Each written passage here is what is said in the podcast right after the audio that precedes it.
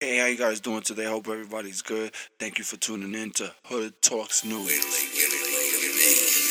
Ladies and gentlemen, Now it's time.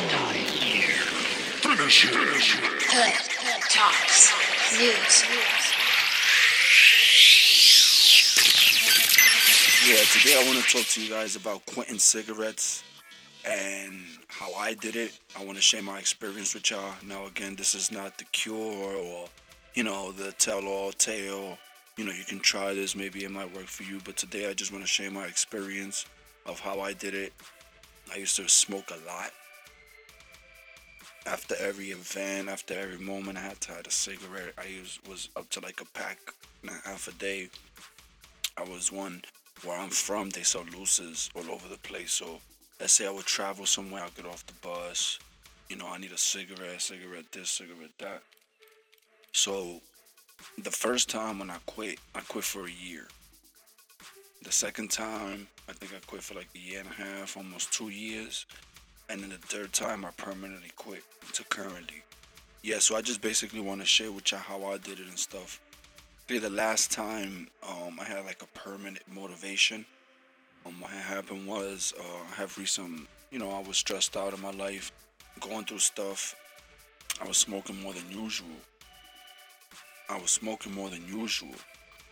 So what I ended up doing was one time I had got sick. And you know when you get sick, you can't really smoke cigarettes like that. So yeah, I was smoking cigarettes or whatever. I had, uh, you know, not to be gross or anything, but I had coughed out like uh, something gray, gray phlegm or whatever.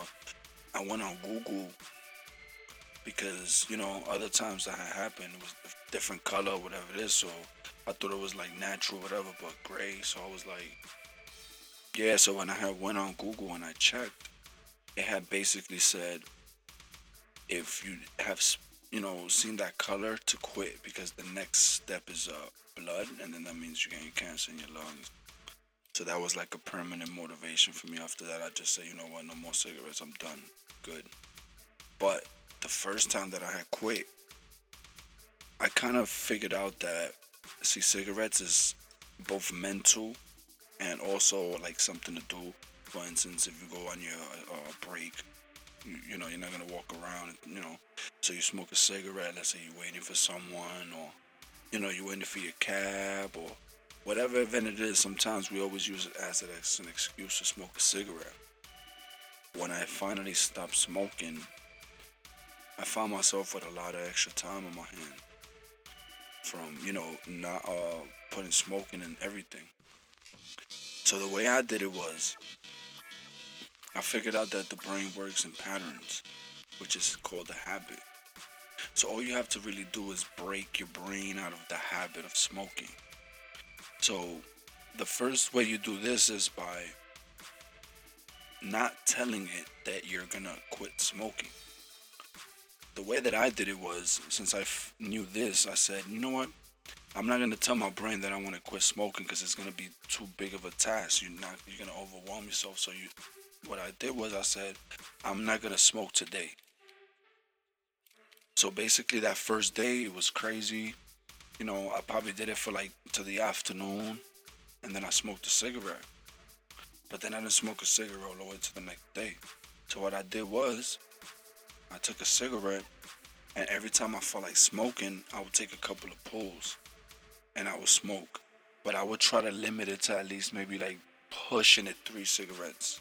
So I did that for a couple of days, and after like the third day or fourth day, uh, I was able to go smoking less and less till I got to that day that I, I went one whole day without smoking a cigarette. So after I did the first day, I did the second day. I mean, it was crazy hard because, you know, I was just, you know, plus everybody around you smokes. Another thing is that when you decide to stop or stop or want to quit smoking, everybody wants to offer you cigarettes. Like when you're smoking and you need a, a cigarette, ain't nobody around or they smoking something that you don't smoke. So I'm like, you know, that made it kind of, hey, you want a cigarette? You want, yo, what's up? Let's go smoke a cigarette. You know what I'm saying? That was kind of like, but after like the third day of, you know, just being like, yo, I'm not gonna smoke. The fourth day, it got easier. I went four days without smoking. The fifth day, I forgot what it was that I was doing, and I sat there and I was like, wait a minute. I'm not even thinking about cigarettes, honestly. I don't even want one. Like, you know, it wasn't really like. So I was like, you know what? I'm just not gonna smoke no more. I said this is not the cure, cure all. You know, it's something to try. Um, one thing that I wouldn't suggest is going cold turkey because sometimes when you go cold turkey, you come back and you just you know go harder than you know you, you was before before you started to try to quit. So I would say you know do do it gradually, slow down, and then you know set goals. Because if if, if you try to you're gonna overwhelm yourself and you're gonna want to give up and then you're just not gonna stop smoking. Another thing that I want to talk about is when you decide to stop smoking, you have to decide to stop smoking not because somebody else is telling you or because, you know, someone else wants you to do it or because you think a certain no, you have to 100% want to do it. Because honestly, if you don't 100% want to do it, what's gonna happen is you're gonna look for every single excuse to go back, or every time you get stressed out, or you're gonna, you know, everything is gonna lead to damn, I wish I had a cigarette. Because you're doing it for someone else. So when you decide to say, hey, I want to stop smoking, make sure it's something that you truly want to do 100%. You're to dedicate. Like I said, don't stop from one one day to the next. I mean, if you could, that would be excellent, great, more power to you. But in order for you to increase the chances of you quitting versus you either relapsing or just giving up is if you do it gradually. Again, thanks for listening. Good good talks. News. News.